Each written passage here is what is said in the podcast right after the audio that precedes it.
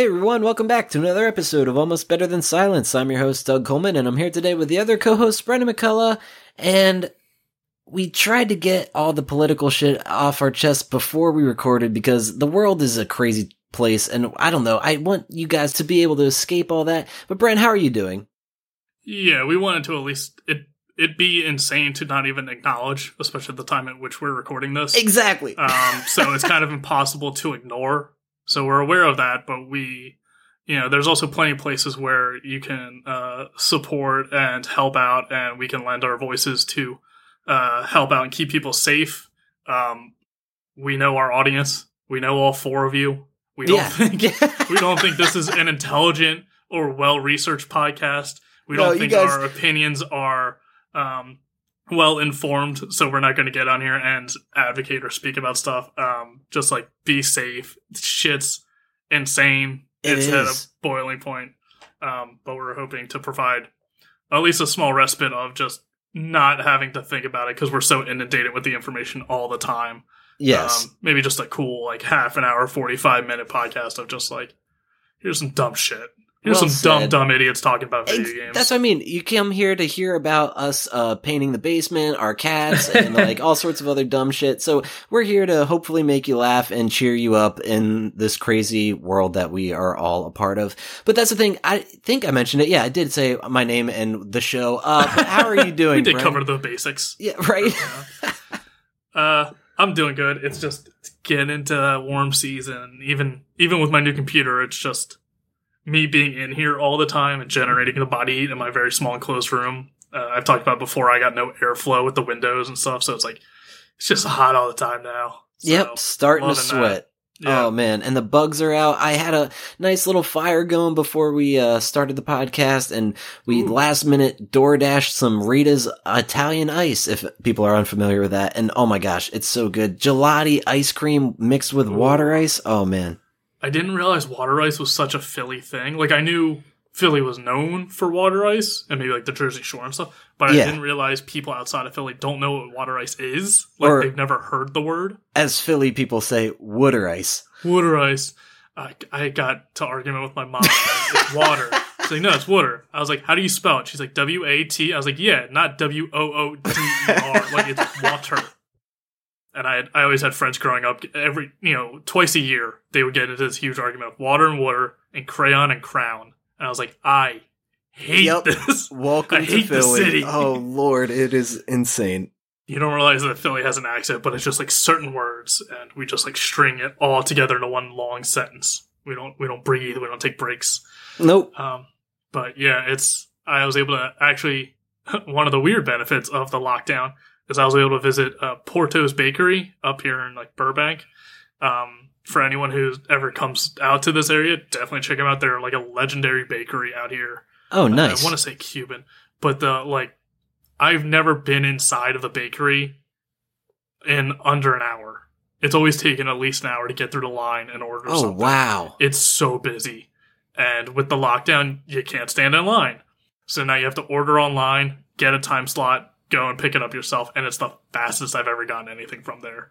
Oh, that's cool. So it's a weird weird benefit for that. I got I got spicy potato cheese balls and uh Damn. oh god, my body hates me yeah. so. Regrettable, worth- but delicious at the time. I'd do it again in a heartbeat. It was Awesome. so good. Um, but yeah, there's you know stuff's opening back up with the quarantine. I don't recommend going out still. It's until there's a treatment or vaccine, you can still catch it. So Yeah. uh, don't Be careful. Don't think don't think that stuff opening up again means it's safe. I already see a lot of people walking around without masks now, and it's like, nope, it's not. Nothing's changed. Just because you're bored doesn't mean you should go out now. Yeah, So- for sure. Um, Yeah. well, I did want to say this is a food podcast. Uh, we're coming for Ooh. you, Doughboys. No, I'm we? just kidding. No, we, I don't know. I Uh, got Oreos. I had mint Oreos and lemon Oreos, and I was like, ooh, let me put these together and get like a mint julep Oreo. all right, now you have my Nope. attention. It was just like pure sugar, and my blood was just like was surging the second it touched my lips. It was. Don't recommend that. It's too Okay, much. fair enough. I did get back into those. I forget what they're called exactly, but the the Elfwick fudge sandwiches, like they're cookies, but oh, like uh, it's- fudge. exactly, you dunk them head first. Man, classic. Bite the heads off. Love Yeah. it. It spells elf. E L F. Yeah, fantastic. I think I got the double stuff ones. Anyway, no, this isn't a food podcast. It's a video Oh. game podcast. Um, that's the thing. Uh, quarantine should be playing games. I'm still not. How about you? uh, I mean, I did play something though. You're running out of excuses, Doug. It's been it's been like two months. That's what I mean. These intros get longer and longer as I try to avoid the video games, but I will eventually play some more games soon. Someday, But no- someday, Animal Crossing will Well, be done. s- that's the thing. I am still loving Animal Crossing again. It's because I'm playing it so slowly, and there are a few updates. I need to mention that while we're on the topic. Sure. All right, Curt still living on my island. Not happy about it. Croque is too. I, not bad. no, I'm gonna let Croque live here, but Curt, he's got to go. I don't. I'm literally pulling the root. pitch face. That's the thing. I'm trying to avoid him entirely. Like you said, if you just never talk to him ever, that's the route I'm going with him. And so far, so good. But all right, here's the thing. I'm complaining every day to Isabelle. And one day, she's not doing shit, by the way. She never does. I think I saw the complaints are to change if you don't if you say I don't like how they speak, that'll get rid of a nickname they gave you if you don't like it anymore. And if you say I don't like how they dress, that'll get rid of like any custom clothing they might have if they if you gave them a shirt or if you made one in the store and they're wearing it all the time you don't like it. Oh, uh, damn. Besides That's that, I don't I don't think it does anything complaining to Isabelle. Oh, well, now I'm not going to waste my time anymore. But I really thought if I just complained a shitload, she'd like be like, okay, he No. doesn't like you.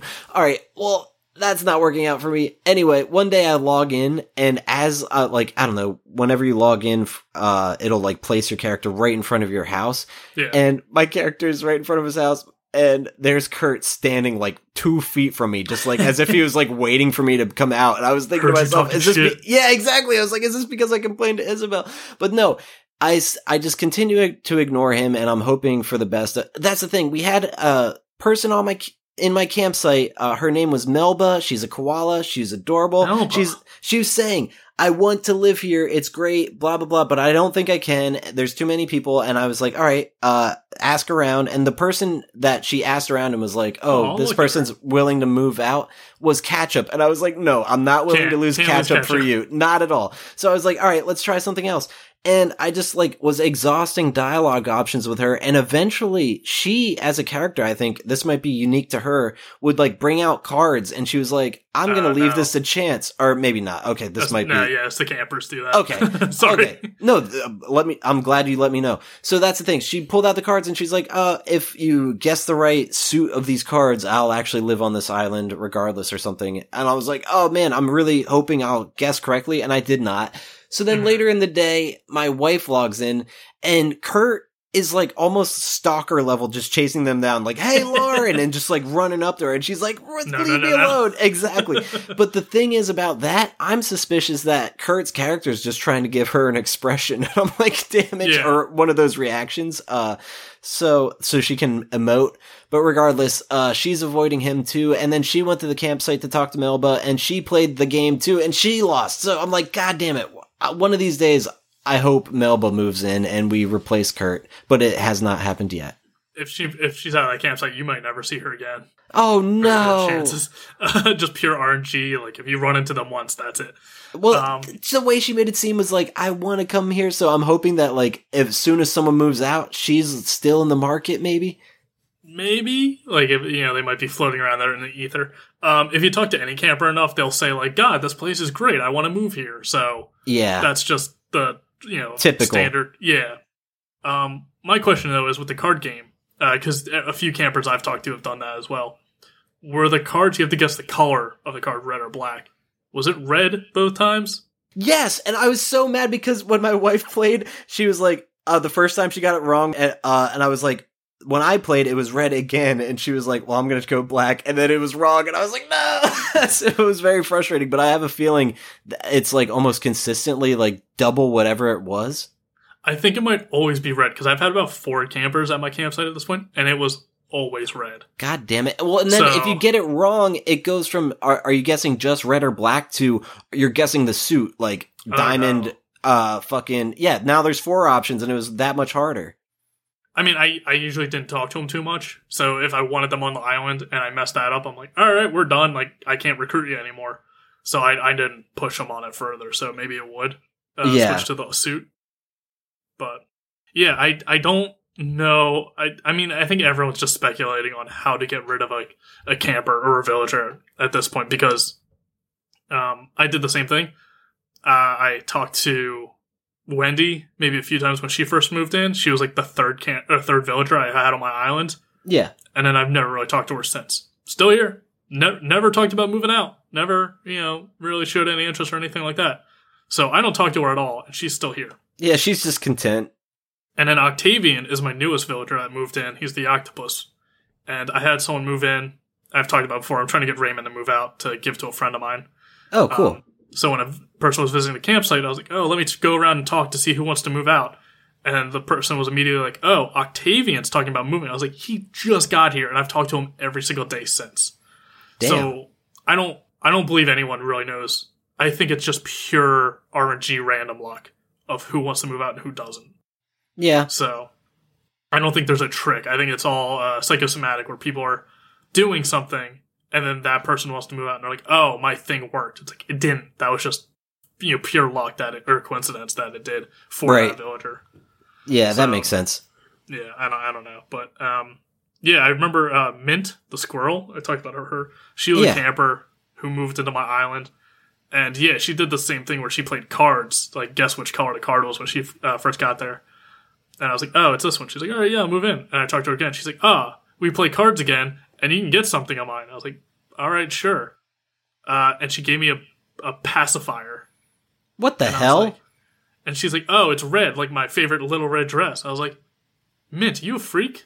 You Yeah, like, that's some freaky- like, really what's going weird on here, kinks. Mint? yeah. And I, I think it was just like random luck that she had a pacifier, but I was like, yo, Mint likes to fuck. She likes Yeah, to get God damn it. nasty. Oh, Jesus Christ. And she's like, I think she's like a prim and proper or like cutesy villager. I don't know her personality type, but she's like very peppy and like you know pretty white uh and like seafoam green uh interior of her house and stuff. And she's like, yo, I like to get wild. Here's my pacifier if you just want to rave and grindy for a while. Like, Yeah. damn, Jesus Mint. Christ. damn girl. Yeah, So- Mint knows how to party. That's why she's on my island. Nice. That's what I mean. I need better people. Curt doesn't know shit. Uh, he's a Curt's fucking narc. Uh, oh, not in this climate. All right. Anyway, moving on. Uh, that's the thing. Uh, I'm trying to think if there's any other Animal Crossing updates. Not particularly. I did get another type of guitar, which is cool because in real life I play guitar. So, uh, Yeah. and same thing with like the pedal board in game. Like I just in recent uh weeks have been building my own guitar pedal for the first time in real life, and like it's so satisfying. Like having all these effects like blend together and shit. So I've been really uh building my board and it's really satisfying. So that's also cool that I have a couple pedal boards in Animal Crossing. So just collecting the different things that mean shit to me and uh, moving different uh, properties around. I moved my museum recently so I can move my house closer to my wife's house because she's been asking for that for a while now. So just having fun with just like decorating the island. Oh, that's my last thing I did want to say is now that I have like the terraforming shit, I started demolishing some cliff faces so I can access this part of my island that I never was able to. Like there was like this beautiful beach area I was never even utilizing because it was like uh blocked off because of of these cliff faces. So I've now completely demolished this uh to the point that I can now walk around my island a, a hundred like a complete 360 and like Yeah. go fishing and shit and it's like so much nicer because for the longest time it'd, it'd just be like i'm on this half of the island or this half of the island and this part up top is completely like off limits and now it's no longer so that's pretty cool Oh, nice. Uh, yeah, I had a big um, river going across, like kind of a upside down U shape across like my whole island, okay and it actually neatly divides it up into like four parts, like the top half, bottom half, and then like the two coastlines on the side. nice Um, so I just built bridges for all of those as soon as I could, and then with the terraforming, um, on like the upper right side of like the horseshoe shape or like the upside down U, uh, is a waterfall which has to be, I think, three squares apart, or at least mine is three squares apart. It doesn't have to be. Okay Um, but with the terraforming, I was able to just add little steps, little patches of dirt, like every two squares or every one square, one and a half square. That way you can easily hop across them without having to build a full bridge. oh really Yeah. So if it's, I think if it's two squares or less of river, your villager can get across it on their own without the pole vault. okay that's So good to know Yeah, so that way I didn't have to run like all the way down the coastline and get back to the bridge at the very bottom. Like I can, I just hop across at the waterfall. Nice. Yeah, but it's a bitch because um one like one of those spots above it, like above the waterfall, is just a single square of dirt above it, like up to the third level. Yeah. And uh, back when I was hunting fossils, a fossil appeared there like two or three times. So I'd have to terraform all around that area just to build land to get up there to have Oh enough space God. to dig because you can't dig on the square you're on. That's extra funny that the game would put the fossil there multiple times. It's like it knew and it was trolling you. because like the the fossil placement or just the spawning of stuff is smart. It's not just anywhere there's available plant. It won't go like behind houses and stuff because it's so hard to see back there. Oh, really? I didn't. I thought it was just random. It it is to a degree, but it's smart enough where it's like if there's something you know if there's a tree directly in front of it, it won't place a fossil directly behind that because Right. it'll be so difficult to find and stuff like that. So it is intelligent to a degree, but the fact that it put it on that one square that is super hard to di- get to multiple times, I was like, I'm done, and I just like tore down that square. I'm just like, this, it's just gone, and I just flattened out that whole area because I'm like, I'm sick of this shit. I don't even hunt fossils anymore, but I was just like, never again. Yeah. Um, but yeah, it's it's crazy, and it's yeah. I've seen people move around and reshape their whole islands, and they're like, "Look, I made a giant, you know, picture of Blathers out of my island." I was like, "Christ, dude!" Yeah. Yeah, I don't think I'm going to go that far. I'm just going to make it nice and pretty with flowers and uh, have roads connecting everyone's house. I don't have that yet. So once I have that, I feel like I'll probably stop playing. But that's Yeah. my last little video game update for you guys is I did play a little bit of Farming Simulator. For once, I'm not lying. But like it was only like for like 20 minutes I was Uh-huh. drunk and I was thinking to myself like I don't feel like doing the the tutorial uh, like at all. Ah, like skip it. no, seriously, there there was like three of them or something, and I'm like, ah, let's just play. And I ended up tr- like driving my tractor all over. I did like figure out a couple things, like I was harvesting some stuff, but then I turned my harvesting into like a well. That's the thing. I saw you could take your tractor to like a t- big mountain and like oversee like the whole like landscape, and I'm like, okay, well if that's the case, this is like a big painting canvas, and I'm gonna go into the like uh fields and shit and use my harvesting tools to like make a big picture. And I Mhm. tried my best to make a penis and it was it, it looked okay. But like in all reality I feel like people that play this game regularly could uh definitely up their up the ante. But that I'm sure they're not playing the game to do stupid shit like I am they're probably playing it for what it's worth. But that's the thing. The graphics are incredible. I feel like this game is definitely for someone. It's not for me. Like I I could just tell like even if I went down the road of like let me do the tu- tutorial and really harvest the land and be a farmer it I'm not going to get get any real satisfaction out of it. I just want to dick around. And yeah and then I eventually tried driving my tractor off a cliff and that's the screenshot Brand saw. That's what I saw. Yeah, um, yeah. Those kind of simulator games. It's it's very much a Zen zoning out game, but with still an active progression, a sense of Yeah. progression. So it's it's that scra- it- itch in the back of your head that you scratch. Like the reason I like roguelike games is because so that- I always get confused. There's rogue light, roguelite, I believe yes where once you die you start over and it's 100% like n- nothing carries over it's brand new every single time like you start fr- you know fresh with zero items or whatever. And then there's rogue like where it's when you die you start over but there's an overarching level progression where you can get you know more hearts every time. You know and it takes a lot to buy those upgrades but those upgrades carry over between each life stuff like that. Yeah. Um, so I'm, I'm more inclined to prefer rogue like because it has a better sense of progression as opposed to it's a new game every single time. You have like you know you could be on hour you know one or you could be hour on hour five hundred and it's the same game. And I was like, no, I like you know Rogue Legacy, Binding of Isaac. I like that little degree of progression where I can see like I'm chipping away at it. I got a goal and I'm I'm getting there bit by bit. Versus it's it's just the same game. So yeah I'm not sure which camp I'm in I think I am rogue light actually really, where it's brand yeah new every time. yep I think so Interesting. Um, yeah, but I think that's what the simulator games are. It's it's people like having a little like, oh, I harvested the wheat today, and then tomorrow I'll you know milk the cows or something. It's like, and that's all they do. They only play for you know half an hour a day or something, but yeah they chip away at a little bit, bit by bit.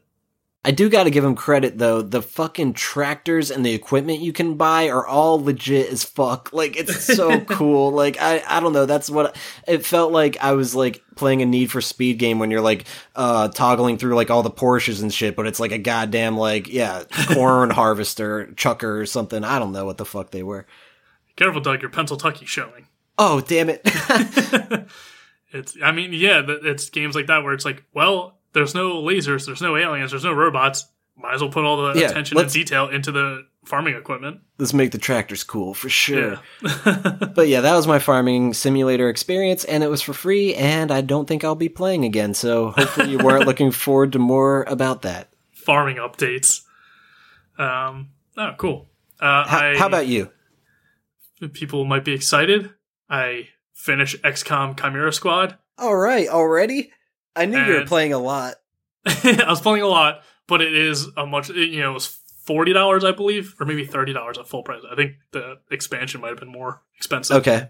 Um, but yeah, it was it was definitely a smaller game. It was a whole, completely intended to be a smaller scaled game, so it, it was much shorter. Um, but yeah, so I, and as far as I know, there's no more XCOM, so there won't be more XCOM updates after this. As far as I know, they definitely they definitely set it up for a third, so we'll see.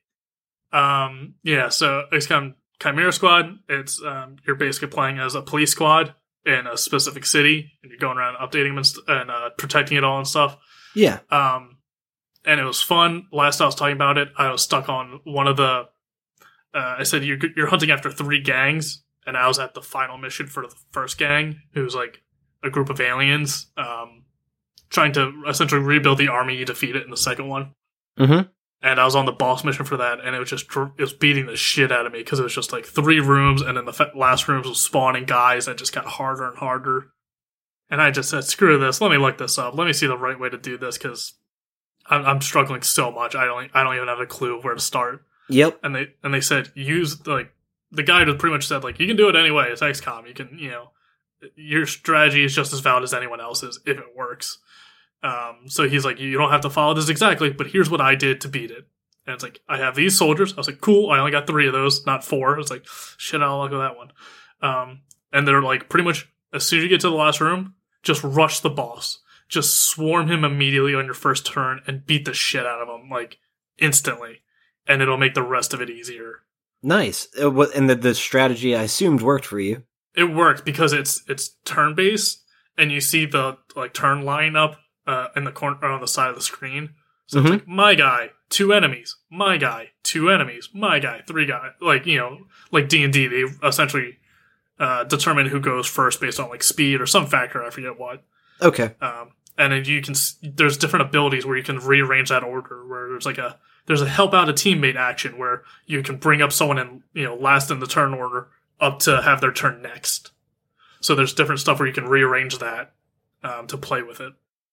And the problem with the boss is he essentially went every two actions, every two people, the boss would then go.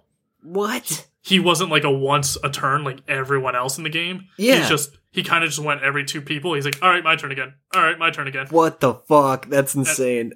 And instead of having like two actions per movement, he had like three or four, or, something, or he could do some crazy special shit. Fuck that. So he was just so annoying. They're just like, kill him instantly. Just kill him, and everything else is so much easier. And they're yeah, like- that's a good point. Yeah. yeah. So because I was too busy trying to disable uh, the machine that was bringing in reinforcements, I was trying to turn those off as quickly as possible. And then you know one of the reinforcements comes in and shoots a big AOE blast. So I was like, I was trying to get rid of him as quickly as I could because the boss could only attack one person at a time instead of a big group. You know. So Yeah. I just uh, my strategy was just in a different mentality of like I'm used to playing against you know six v twenty characters in XCOM two instead of just a four v four or four v twelve or whatever. Yeah, I like how you said though, like any strategy is acceptable when it comes to XCOM. It's very much just like the Dark Souls, like I'm running to the boss, bitches. yeah, it's like oh well, the proper strategy is like the proper strategy is the one that gets it done. yeah, exactly. Because Where I there's so win. There's so many variables. They're just like we can't tell you this is the best one because of RNG. You might miss, and then that strategy's shit now. yeah. So it's really just like here's the guys I use that are good, and it's the same. Th- like I said before, the one character's the medic. Always had the medic. I there's times where you tr- send a unit to train and get better skills. I never sent her away because I always needed her on missions. So she was by far my most experienced player or character, but I never got the bonus abilities from her because I could never afford to not use her on a mission. Okay. Um, so stuff th- that kind of sucked because I was so dependent on her. yeah. Uh, and she was voiced by Ashly Burch. She was, you know, Chloe in Life is Strange and a thousand Yeah. other video games and stuff, which is great. But like, be- once again, because she was in every mission, I heard those voice lines so many times. oh, that's a bummer. yeah. Um, but then like uh, one of the aliens does mind control, so you can like mind control one guy and control him for a turn, and the next turn you can stun another guy. And then when you level him up enough, anyone that he's used his mind powers on, he can then damage all at the same turn. So eventually you can like turn enemies against each other and then attack them all at once. When so that him and like the healer are so good, I never Yeah. didn't have them. Um, but uh, after that boss battle I did, it it became too easy. Like that felt like it was the hardest, and I, I on the guide it said this is the hardest battle, and then Really? everything else was not that hard. Even the final mission of the game was not as hard as that boss battle for me was. I hate when that happens. It's always like a surprise, like you get stuck on this Spike boss. Exactly. Yeah. Um, to the point where uh, when you go out for random like street missions and stuff, like in between big uh, events, it'll say the difficulty of the mission, like you know, easy, moderate, difficult, very difficult. That boss battle was uh, classified as very difficult. Every single mission after that was classified as very difficult because the difficulty has been spiked so much after that. They had to keep it at le- that level, or else it would have gotten you know too easy Okay. so it just skewed the whole rest of the game for me of like well you did the hardest mission G- i I guess good luck it, the rest aren't that tough so like yeah.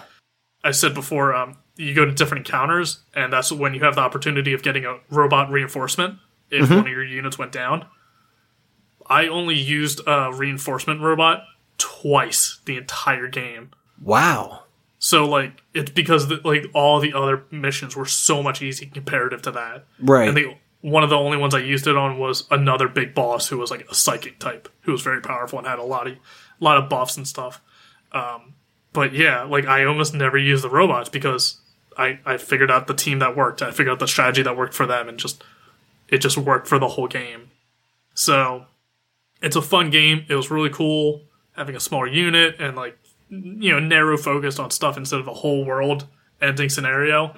Mm-hmm. But once once you get past a certain level of difficulty, it just plateaus and or even kind of plummets back down. yeah. And like there was never really a challenge after that one that first boss battle. So That surprises me, especially with a franchise that's like known for like I don't know raising the the bar. difficulty, yeah. I mean, it XCOM two and one kind of had that too, where it was just such a hard, steep learning curve in the beginning. But then once you get the armor and weapon upgrades, where you can do reasonable damage and not get killed, not get one shot by basic units, yeah. you really like because it's still computers. They're still not like planning five steps ahead, where it's like, oh, if I set my guy up here in two more turns, he can do this giant AOE attack and like knock out four guys at once and stuff. They're they're still just taking it turn by turn and analyzing the field each time. So it it does kind of plateau a bit in XCOM one and two as well, but this one was just so starch, so obvious that I was like, like I said, every other mission was classified as very difficult, and I never had nearly as much difficulty on it as that first boss battle. So it was like that one really just kind of fucked everything else up afterwards. Yeah. So, um, and then at one point, I just had like too many units in my team where I'm like, they're just doing like busy work. Uh, you get little upgrades for certain counties and districts in your city. I had all of them upgraded like about halfway through the game to max level. So I was like, well, the current the resource I used to level those up is useless now because I don't I can't use it for anything else. And they're like, oh, do you want to get more intel? I was like, why? I can't use it on anything. Everything's fully upgraded. They're like, oh, well, do you want more Elerium to research more, uh, better equipment? I was like, all the good researching stuff doesn't require Elerium, so I don't need this. So and um, because the un- because your team is so much smaller, it's only four guys at, at a mission, two two robots for backup. You only need six units worth of good gear because any anytime other than that, no one else is going on missions. So they give you all of this gear of like you research this and like pistol upgrades, machine gun upgrades, and like different types of ammunition and different types of armor and grenades. It's like cool, I got six units fully specced out with like good gear. I don't need the rest. Yeah. I'm not I'm not mixing and matching after every mission. This one works. I'm gonna keep this gear. Like, why would I not use it? So a lot of the additional stuff of like upgrade this or you, you know, use gather this resource so you can use it for this. It's like I don't I don't need to. Like there's really no reason to. yeah, is that for like the completionist or Well, I don't even know if it's that because like um, by the time I beat the game, I still had like seven things uh, to upgrade, like to research and upgrade. Mhm. But I clearly beat the game without those, so I didn't need them. right? So like, and even the amount of time it takes to research those, um, I would get to a certain point where they're like, "This is a critical mission. You have to do this mission today." I was like, "Okay." Like, so I started taking my time and you know didn't speed up through it as much. I I don't know how I could have possibly researched everything in one game. So I don't know if you're supposed to or if it's forcing you to pick and choose which upgrades you want because you can't get everything. Right. But then I just picked the obvious ones. Like, well, you know, half my team uses uh, assault rifles. I'll upgrade assault rifles. But then you can get um, legendary weapons, so like a oh, you know a high tech assault rifle, a high tech pistol, Mhm. and you just equip your team with that. And then the upgraded ones don't matter anymore. So once I got four legendary weapons, I didn't I didn't need the upgraded weapons anymore because Right. I'm only uh, you know only using four people at a time, maybe six if the robots. So I was like, why why research that if I have a legendary gun now? So Right. It just there's there's a lot of stuff where I'm like, I see what you're trying to do. You're trying to carry it over from XCOM 2. This doesn't work though because it's so much smaller and like I, I'm not I'm not equipping a full army. I'm equipping four people at a time. Right. So there there was a bit of like bloat of like I don't I don't need this anymore. This is kind of pointless. Like I this is guess- just busy work. I guess, like you said, though, it was for like the uh, the, the XCOM fans of what they're familiar with, perhaps. I mean, I'm sure on harder difficulties, maybe, um, you know, maybe the maybe the game goes longer. Maybe there's additional missions. Maybe there's you know harder enemies, so you really need those specific upgrades. I was only playing on like normal difficulty, Right. Okay. but like I can't imagine there's that much different between difficulty levels. Yeah. So. Um, it, it was still fun. It was still really good. I still recommend it to anyone who enjoys XCOM or tactics games and wants, you know, a new one. Um, the breach mode where you're breaking into stuff um, is still cool and unique. Uh, all the units have specialties, so it's fun playing an XCOM game with all those different types of aliens and stuff. Um, that city, though, I think it's like City 31 or whatever, very basic name. Um, their their glass is made of just candy. Sugar. Yeah, I knew It's you were just going to say that. It's just nothing because you break you break in through windows every single mission for like the breach. Basically. Love it. And I'm just like, yo, I don't know if anyone on the XCOM developing team has like gone through a window. Shit hurts and is hard and it's not easy. Oh man, Brent, you just reminded me. I mean, I've never gone through a window, but I've seen in college uh one drunken night. This is like a hazy Yeah. memory coming back to me, but wow.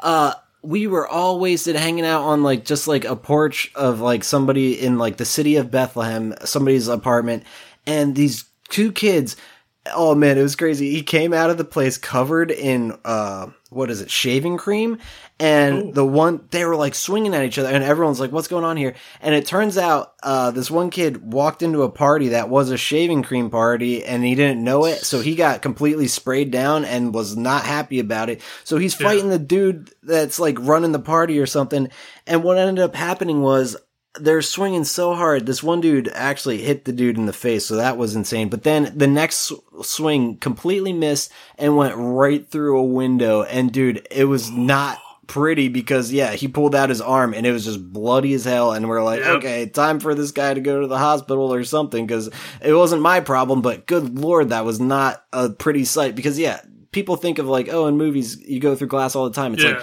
glass will just rip you to pieces. Glass is sharp. yeah. but, but it's because in movies it's like sugar glass. It, it's like, Exactly, you yeah. sugar, so it's easy to break. for the stunt doubles. Yeah, exactly. I remember a MythBusters where they're like, ah, is it easy to like? Can you knock someone out by smashing a bottle over their head like oh they do lord, in the you movies? kill them. I was like, I mean, it, that's one of those where I was like, Myth. When I realized MythBusters was just doing a show, they weren't actually questioning it because Yeah. they're stunt co- or not stunt coordinators, they're stunt designer or product or prop designers for movies. or at least Adam Savage was before uh, he started MythBusters. Okay. So yeah. I'm like, they know the answer. They know it's sugar glass. They know this isn't real. yeah. But it was like, ah, we got to do it for a TV show, and it's it's a quick thing to do. Um, but yeah, if if all these units I have in XCOM Chimera Squad are just jumping through windows every single time, like they'd all be bloody as shit and stuff. And For sure. yeah, I feel um, like that would be the best way to enter any place ever. Like, I feel like if I could get a replaceable window. on my office, like every day, I'd just like blast right through. there's an old story of a I think it's like an attorney or lawyer in New York City, and um, he would kind of do a weird hazing thing for new employees where he would scare them uh, by like he was on like the 58th floor of his building and he'd run and like bot like tackle his window like body into his window. And people would get scared because they're like, "Oh no, he's gonna fall through!" And then he hits it, and he doesn't. So he's like, "Ha, I scared you." Hey, one time that didn't work, and he Yeah. went through. No kidding. So like, don't do that. oh, wow. Yeah. Like people are like getting behind the hot science of like, oh, at that altitude glass is thinner and like glass is actually melting it just at a very slow pace. So if you have a glass window for a long time, it's thinner at the top and thicker at the bottom because it's dripping. Yeah, Like, what the they- fuck? That reminds me. I learned that in science class in like middle school, where they're like literally gravity is pulling on glass over Just times that like if uh, w- yeah, imagine a building built in the year of this year, two hundred years from now, the glass would just be fucked or something. It's like super thin at the top and very de- thick at the bottom. That's Um, so weird. But I remember people, getting into the science of it, like, oh, the air pressure outside was like higher than the in the office, or it was hotter. And it's like, yo, the dude's body slamming glass, shit breaks. Yeah, like you don't need science. Not at all. It's glass is a fragile material. yeah. So, um, but yeah, a- anyone interested in the XCOM game still or the games like that, Chimera Squad's Chimera Squad's great. It's fully recommended. Um, don't pick the Advent group. I already forget their name because it's been so long. Um, but you basically have like a psychic group, a mercenary group, and then an Advent group. Don't pick the Advent group right away. Okay. Go go with the mercenary one, the Gray Phoenixes. They're easier.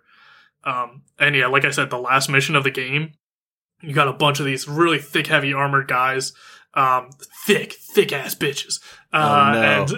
And they're annoying. They're just brutes. And the annoying thing is, anytime they get hit, they have a reaction ability where they give themselves one layer of armor, and one armor uh, automatically nullifies one level, uh, one degree of damage. So if you just shoot them multiple times, they can get up to like five levels of armor in like one round and stuff. So they Oh, become damn. really, they can get really annoying really fast. Yeah. Um, but as soon as the mission started, they're like, "There's the bad guy. He's the one who organized all this." I was like, "Cool. I'll use all of my abilities to make my units go first, and use their first round to just shoot the shit out of them." And before the bad guy could even do anything, he was dead. Like within the immediate first like few turns of combat, he was What? instantly. Dead.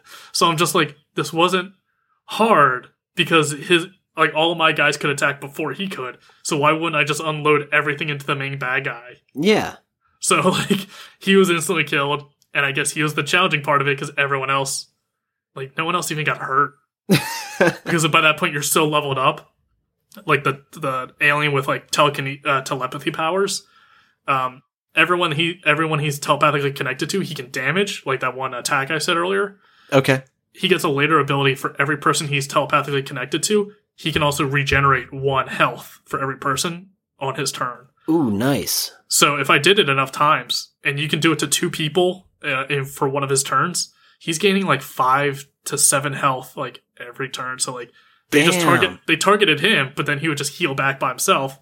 If he needed to, I'd send another healer to him, and they just kept going after him for some reason. So I'm like, this isn't this isn't even hard. Like they're just dumb. Yeah. So, um, coming back from the first round of XCOM, I played XCOM 2, and then playing XCOM of the Cho- uh, War of the Chosen, and then Chimera Squad. Like the difficulty dramatically sloped. I don't. I'm not going to say I got better at it, but it's just one of those things where it's like once you find the strategy that works, why would you ever not use it? Yeah. Absolutely. So, it it doesn't evolve as much as you think it does. It's real tough at the beginning, but then like a third of the way through, you get your footing, and you're like, I can handle this. yeah. Same with ladder ball. Oh god, I miss ladder ball. Uh, We just played today. It's so fun. I got some cheap plastic set in college, and you throw the balls in a wrapped around it, it would just crack the bu- the beam it's on. It's like, well, No. right, no more plastic sets. Yeah. flimsy things. Um, yeah, that's about all I've been playing. Um, I reinstalled Hands of Fate two The game I talked Okay. about probably Yeah. years ago at this point. Yeah, totally. And that's a fun one. I still really recommend that because it's just so unique. Is that the D and D style game? No, it's it's kind of like you're talking to a dealer and it gives you little areas you go to, and each area is kind of its own unique mini game, Okay. and it's based on like cards, like the cards you draw. So each area you go to has its own like weird mini game uh, mechanic going on. But before you go there, you build your deck, and then he bought, he draws random encounters from that deck you'll experience. Okay. So you'll put in some good ones, you put in some bad ones, but each one has a chance of you losing or winning it, usually. Mhm. Some of them are just good, some of them are just bad, but like, you know, there's a reason you'll put them in your deck. And yeah, you go to each scenario, he'll draw cards for that, and like, sometimes you'll fight, and then that, when you do a fight, it's just a small area, you're fighting like, uh, you know, three to 20 guys in one turn. And it has Dark Souls mechanics where it's like, as long as you know how to roll and do your heavy attack, you can win. Okay. Like you, you can never get hit, and like you'll just beat everyone. So it's not it's not the most challenging combat, right. um, but it, it can get overwhelming with weird caveats of like, oh, defeat this guy before time runs out, and if you don't, you lose, and that guy's just running away from you the whole time. So like Fuck. they add interesting challenges to make the combat harder. Um, but yeah, it's just it's hard to explain. Like I really recommend watching a video of Hands of Fate 2 because it's just so unique and really cool. And like I, I realized I didn't beat it. Um, Oh, okay. That explains why you're reinstalling it. I'm reinstalling it because like at a certain point I'm like this is just getting tough, and I took took a break. But now I'm screwing myself over because now that I'm back in it, I was like, oh, I remember how to play. I don't remember what any of the cards are, any of my like s- random encounter cards are. So now I can't build a deck for it because I don't know what they do. So I'm like, I need good ones or I need strength instead of magic this time. I don't know what the strength ones are anymore. So I was just like, I was like, ooh, I might have fucked myself over. I might have to restart from square one, which is gonna suck. Um, but it's just it's just a really cool, unique game, and I, I really recommend it. It's you know years old. I think it's forty dollars at full price, so like it's got to be cheap now. So like it's just real neat. Cool. Um, so I'm going to be dabbling in that a bit, but like I said, I might restart that, or I might just start Yakuza Zero because I'm done. I'm done with turn based. I'm done with tactics games. I've I've been burnt out with XCOM, so I might just dig into Yakuza Zero and just get a real good punch them, beat them up. Yeah, it's funny you say Yakuza. As I was scrolling through like my free games on my PlayStation library, like checking out uh, Farm Simulator, I did see I have one of the Yakuza games. I'm pretty sure it was on PlayStation. Yeah, that's it. Yeah, so I'm gonna have to get around to giving that a go. Um, but yeah, looking forward to that. it's a very beloved franchise, and the guy that created it like struggled a bit. Like it's pr- published by Sega, and they're like, "Eh, we're not sure if it's a good idea." And I think by like the second or third one, he like they got a loyal following, and he's like, "This is the only thing keeping Sega in business right now. This is the biggest franchise Sega has right now." Yeah. Well, that kind of segues us into our show topics real quick. Uh, I don't know if it's actually valid or not, but I saw somewhere people were speculating Sega might be trying to get back into the hardware game, and I'm like, no, why? Time. Not not, even, not now. not even at all. Like the Switch has it in the bag. Uh, we got PlayStation and Xbox uh, duking it out later this year. Just shut the fuck up, Sega. Even Like, Xbox is struggling with like. There's rumors that Xbox was going to be getting out of the hardware game. You're right. Yeah. Well, and that's So, not like- surprising. It felt like they've been leaning towards that for quite a while now. So yeah, So it's like, kind of interesting. Yeah. I don't know. I am a Sega fanboy though, so like, it, it- like the the nerd in me wants them to put something out that's like kicks the shit out of anything we've ever seen. But we all know that's not going to happen. So whatever. I mean, PlayStation's doing it and Nintendo's doing it because they've been doing it for so long. Even Xbox was like the newer one, and now they're struggling because they're like they're trying to cross-platform like all of Xbox games with PC games. It's like if you already got the PC game, why would you bo- or uh, a PC to play games on? Why would you bother with Xbox? exactly. Yeah. So it, it just feels like they're kind of cannibalizing the Xbox market to develop into PC stuff more. So it's like I don't know what's happening, but yeah, I, if I was saying, I would not be thinking about hardware right now. No, but regardless of if they're entering the hardware game sphere or not, they do have some kind of big announcements that they're hyping up. So I, I'm more or less hoping it's something along like certain franchises that they haven't been able to like come to deals with. Like, give me Jet Set Radio Future. Like, I knew you were for gonna say that. fucking sake, for fuck's sake. Like, I know that why wouldn't you work with Xbox or Microsoft or something and make that a reality when that's when it, it was first not it, no, at first was a Sega Dreamcast game, Jet Grind Radio, and then it was Jet Yeah. Set Radio Future as On an oh, Xbox Xbox. original. So like where has that franchise gone? I'm sure there's other franchise just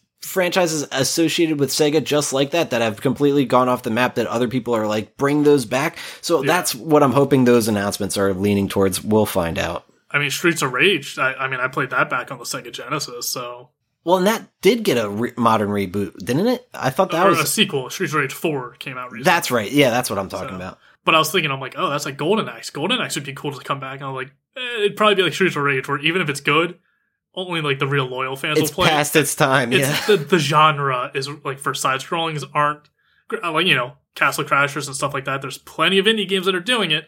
It's definitely not as popular as it once was. There's For sure.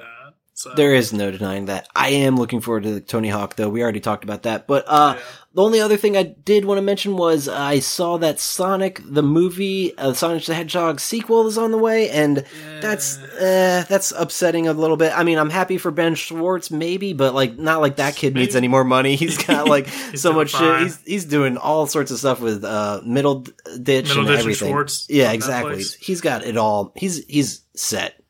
I'm, I'm I was immediately more concerned and more vocal about um, the animators For sure.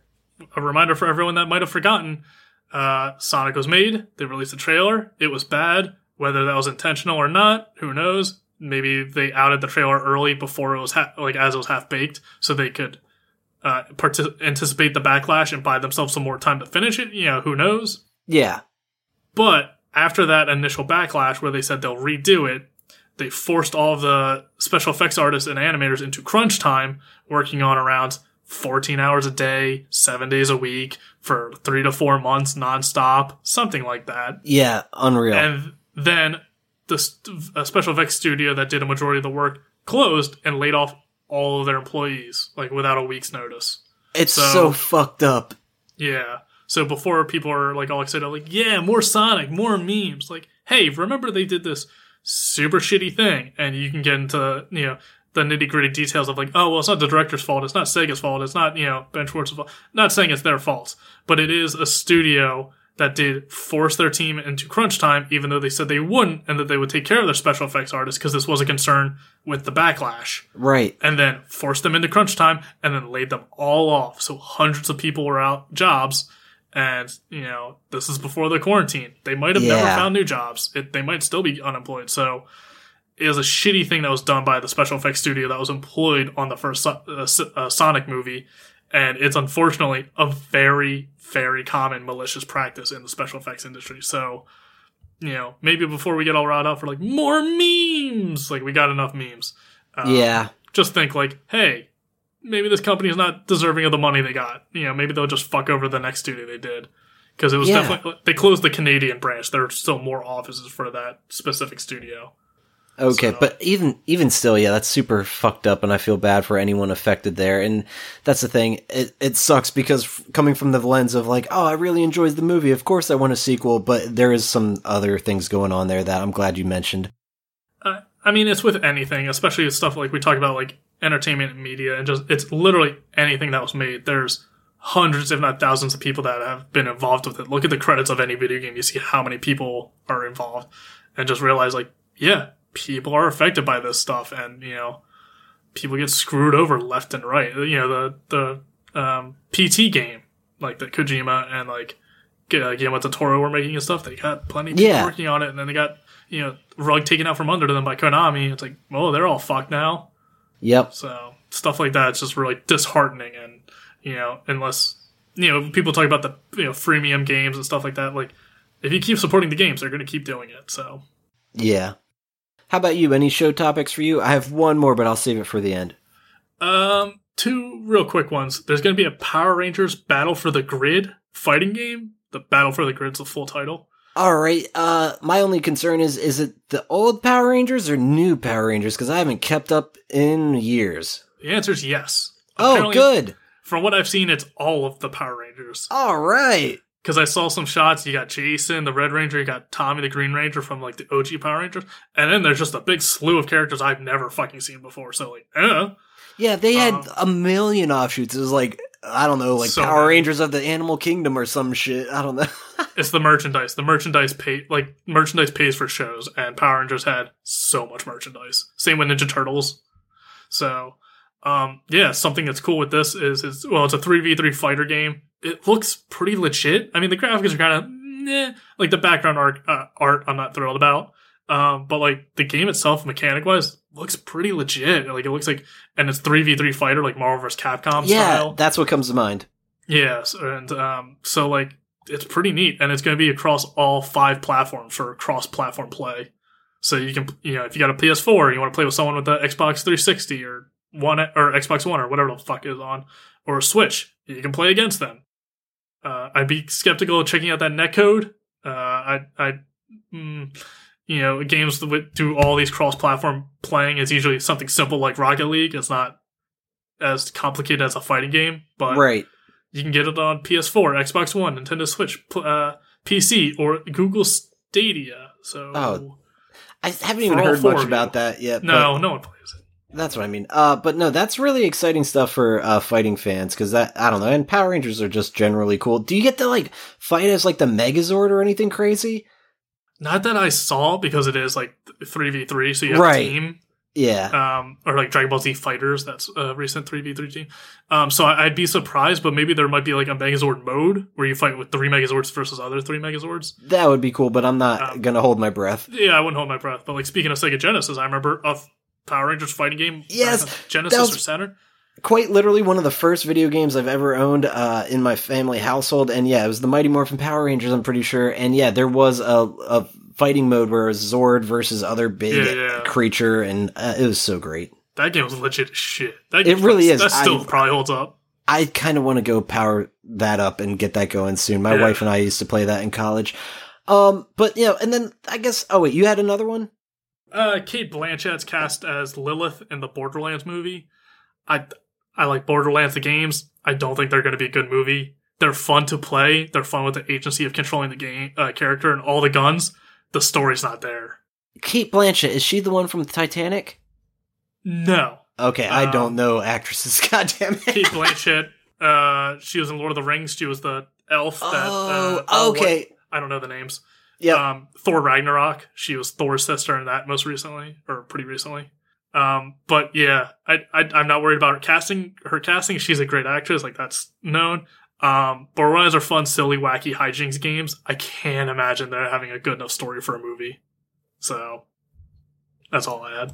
Okay, fair enough. And I was thinking of Kate Winslet. Oh, I'm sorry. Anyway, uh, but uh, move. The last show topic I had for us was uh, previous guest. Actually, he's been on our show twice. Uh, Patrick Hickey Jr. Uh, he was uh the voice actor of a video game called The Padre, and The Padre has a sequel out called The Padre One Shell Straight to Hell, and it is a demonic new twin stick shooter. And Bren, I mean, I know you and I in the past have played games like It Came from Space and Ate Our Brains together. I feel like this is like the next version of that. Like, I do want to play this game with a friend. It looks great. It looks like a mixture of It Came from Space. Uh, and maybe like a voxel style. Diablo, but yeah, in, in the voxel style, the graphics and gameplay just look absolutely incredible. And yeah, like I said, our friend of the show, Patrick, is doing the voice of the Padre, reprising his role. So congratulations to him and the team Nice. at Gli- uh, Shotguns with Glitter, uh, or Shotgun with Glitters. There you go. Very nice. Yeah, yeah. so I wanted to shout them out. Uh, but that's gonna do it for this episode. Let's wrap this up and do some plugs. Uh, you have another podcast. Let's tell our listeners about that.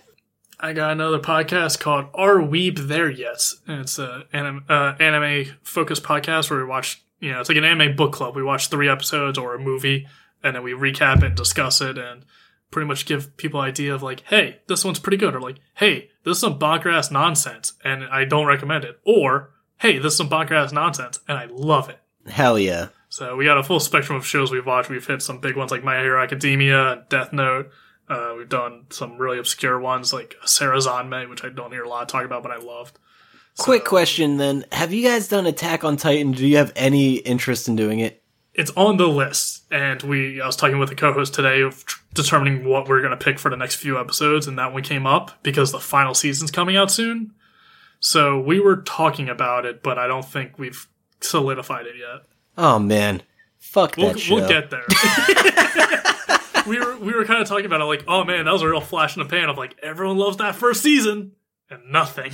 yeah, and I played the video game. My g- uh, girlfriend at the Oh, time, yeah, now wife, bought it for me, and yeah, uh, it was fun for that brief week. And oh man, it's just too repetitive, and that anime is just disappointing. Oh well. yep, yep, it is.